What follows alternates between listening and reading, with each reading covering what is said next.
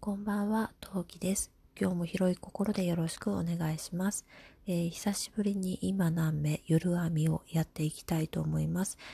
今回はですね、先週チビが、学芸会っていうのかお遊戯会っていうのがちょっと表現微妙なとこなんですけど、まあこれらをやってきたのでちょっとね記録を取っていきたいと思います。それでは今何目夜編みスタートです。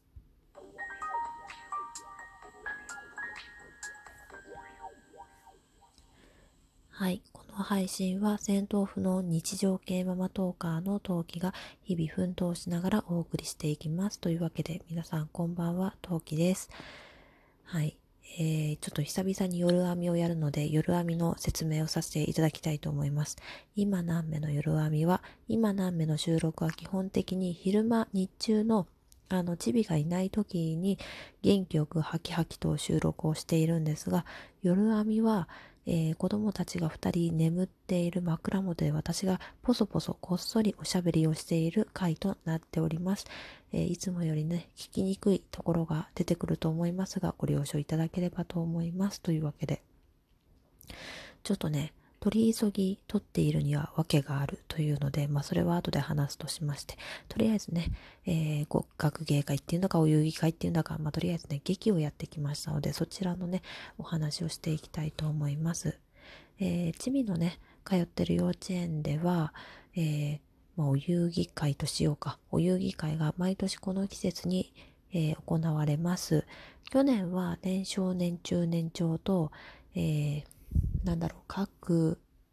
2日ぐらいに分けたのかな。1日でやってたか。1日でね、まあ、だいたい、年少、年中、年長で、4グループに分かれていて、で、観覧する親は、その年少、小中、長を全部見て1グループ。まあ、だから、お母さんたちってか、親は、3学年のすべて見て、まあ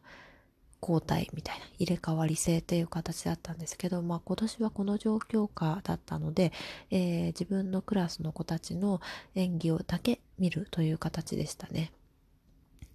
で、ちょっとこの辺もね後で振り返るとしまして、昨年のことをちょっと振り返っていきたいと思います。昨年は年少の時代はですね、確か森の洗濯物屋さんとかっていう名前だった気がする。まあ、どんな話かっていうと、これね、昨年のラジオ配信も多分してると思うんで、もし見つけられたら、ちょっと概要欄にリンクの方貼っておきたいと思うんですが、まあ、森で動物たちが毎日楽しく暮らしていて、そこにね、洗濯物屋さん、アライグマがやってきて、洗濯物屋さんをオープンするわけですよ。そこに、熊だったかな、狼だ。狼がやってきて、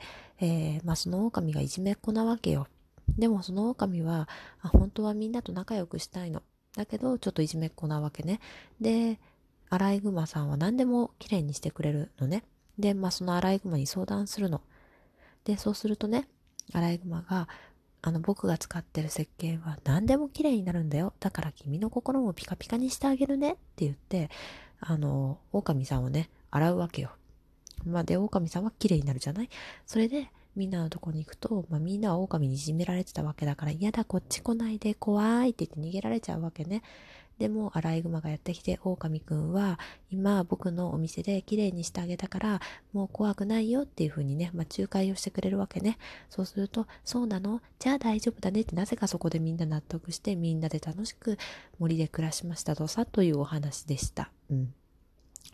ね、プラシーボ効果、言えないね。プラシーボ効果すごすぎねえかって思ったんだけど、なんか見てるこっちもね、穏やかにはなるけど、ちょっとね、っていうね、疑問符が湧くような、まあ、可愛かったよ、可愛かった。ちなみに去年何やったんだっけかな。キツネだ。そう、去年うちのチビさんはキツネ役でしたね。はい。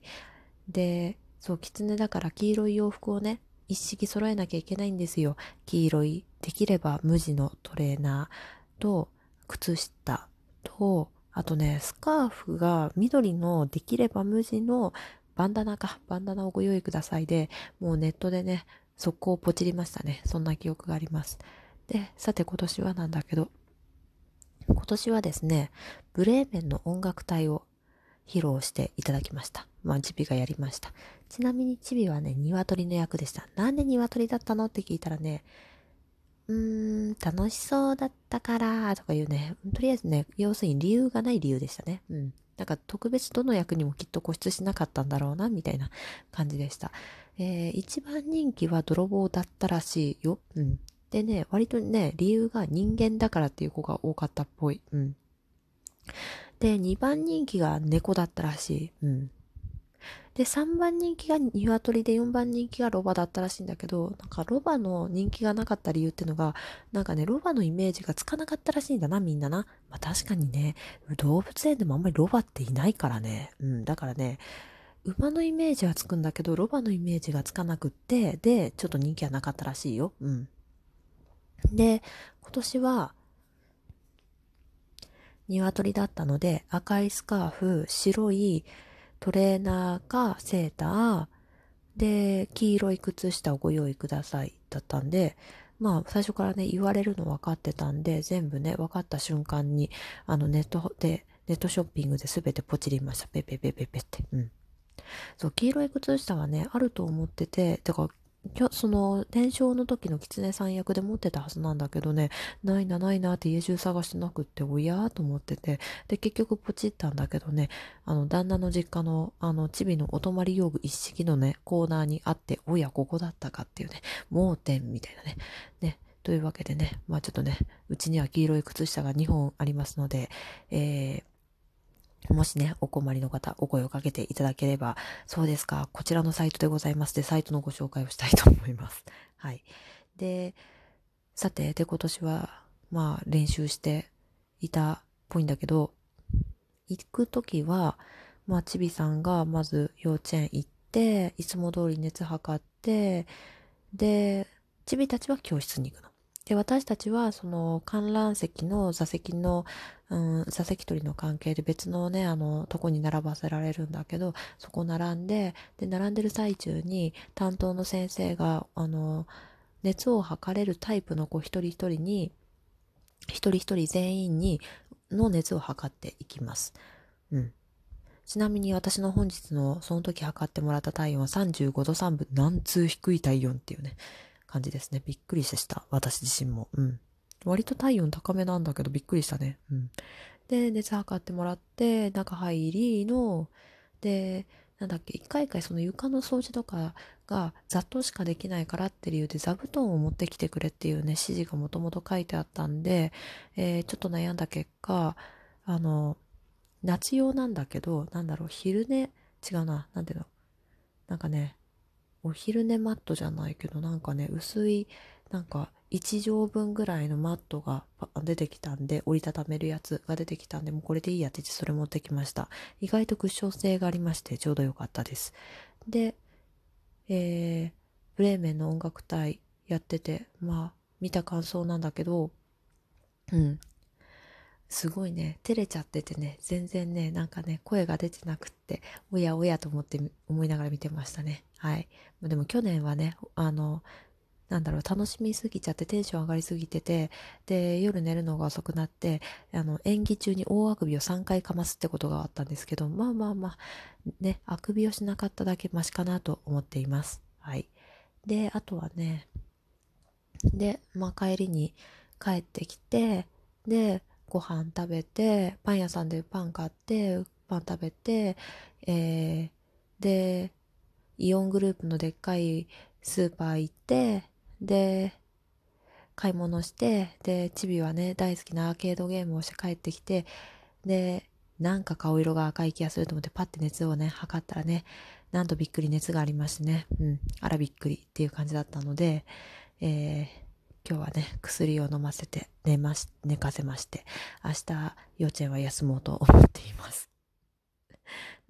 多分ね、疲れちゃったんだよねって感じ。うん。うちのチビが通ってる幼稚園は土日とかの幼稚園が本来休みの日に幼稚園がある日は前倒しで月曜日がお休みになるんだけど、日月で旦那の実家帰ってたし、で月曜日フルで幼稚園行って、で、昨日は休みだったから家にいたんだけど、日曜日で今日でしょ。で今日もさ、そのお遊戯会があって、でスーパー行って、そのアーケードゲームやったら、もうポケモンのね、メザスタっていうゲームをやったんだけど、そのメザスタでなかなか出ないポケモンが出てきて、レアポケモン、グレードの高い強いポケモンが出てきて、で私の好きなサーナイトっていうキャラなんだけどが出てきて、もうそれが出てきて、もうみんなでわーって喜んで、要するにものすごいテンション上がっちゃって、で帰ってきての熱だから多分疲れちゃったんだと思うんだよね。咳もしてないし鼻水も出てませんしね。はい。でも明日は大事をとって休もうと思いますね。寝ててもらおうと思います。はい。明日は本当は明日のこの予防接種だったんですけど、今言ってて思い出した。後で予約の日に変えとこうと思います。はい。というわけで、聞いてくださってありがとうございました。フォローやリアクションの方、まだの方よろしくお願いします。リアクションの方は連打がすることができますので、よろしければ連打していただけると、私の気分が盛り上がります。というわけで、聞いてくださってありがとうございました。次回配信でまたお会いしましょう。またね。何名。